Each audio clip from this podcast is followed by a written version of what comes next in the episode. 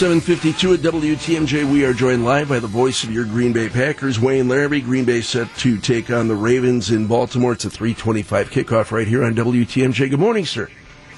Good morning, Gene. Another one of these curious matchups, a team the Packers don't see very often. I look back in uh, team history, they've only met, what, six times? All of those in the regular season, obviously. But uh, not a lot of body of work to reference on uh, when it comes to Packers Ravens.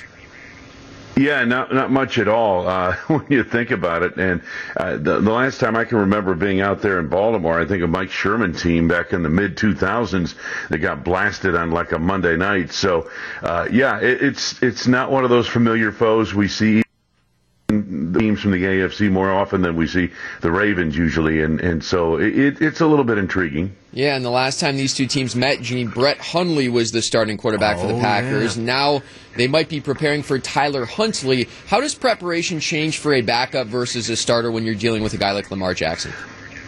In this case, because the uh, Ravens, and I've watched enough tape on Tyler Huntley, he's been in the game, um, he's been in a couple of games, uh, and he led the comeback at Cleveland last week for Baltimore. Baltimore type of quarterback. Now, is he as good as Lamar Jackson? No. If he was, he'd be starting. But he's he's very good, and and he's um, very much uh, the slayer. Uh, you know, a lot of athleticism, a lot of mobility. Um, he seems to have a good eye downfield uh, when he's running. So I think you'll. You'll get a lot of things. Harbaugh does not have to change, or Greg Roman in particular does not have to change the offense, the offensive coordinator. Wayne, how do the Packers fill the void if Kenny Clark really can't go? He's on the COVID reserve list.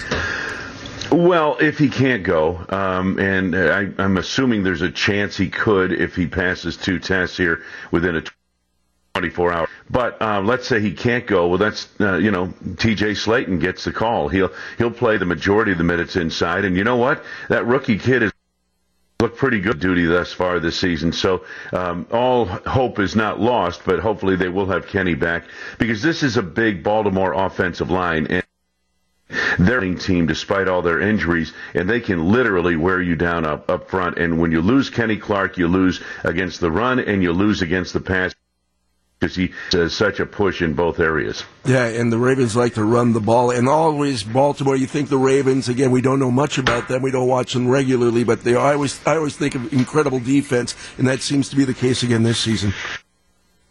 They're um, they're very good against the run. Um, they do. Uh, a lot of blitz haven't really gotten home as much as they'd like. They're 31st against the pass.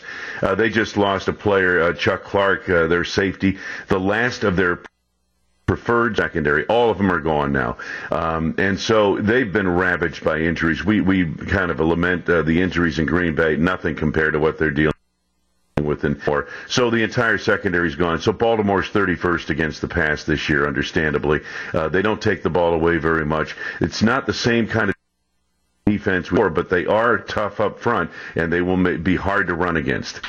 Wayne Larrivee, voice of the Green Bay Packers, joining us live on WTMJ. We will be listening to the broadcast at 325, and we'll talk again Monday. Thank you, sir. Sounds good, guys.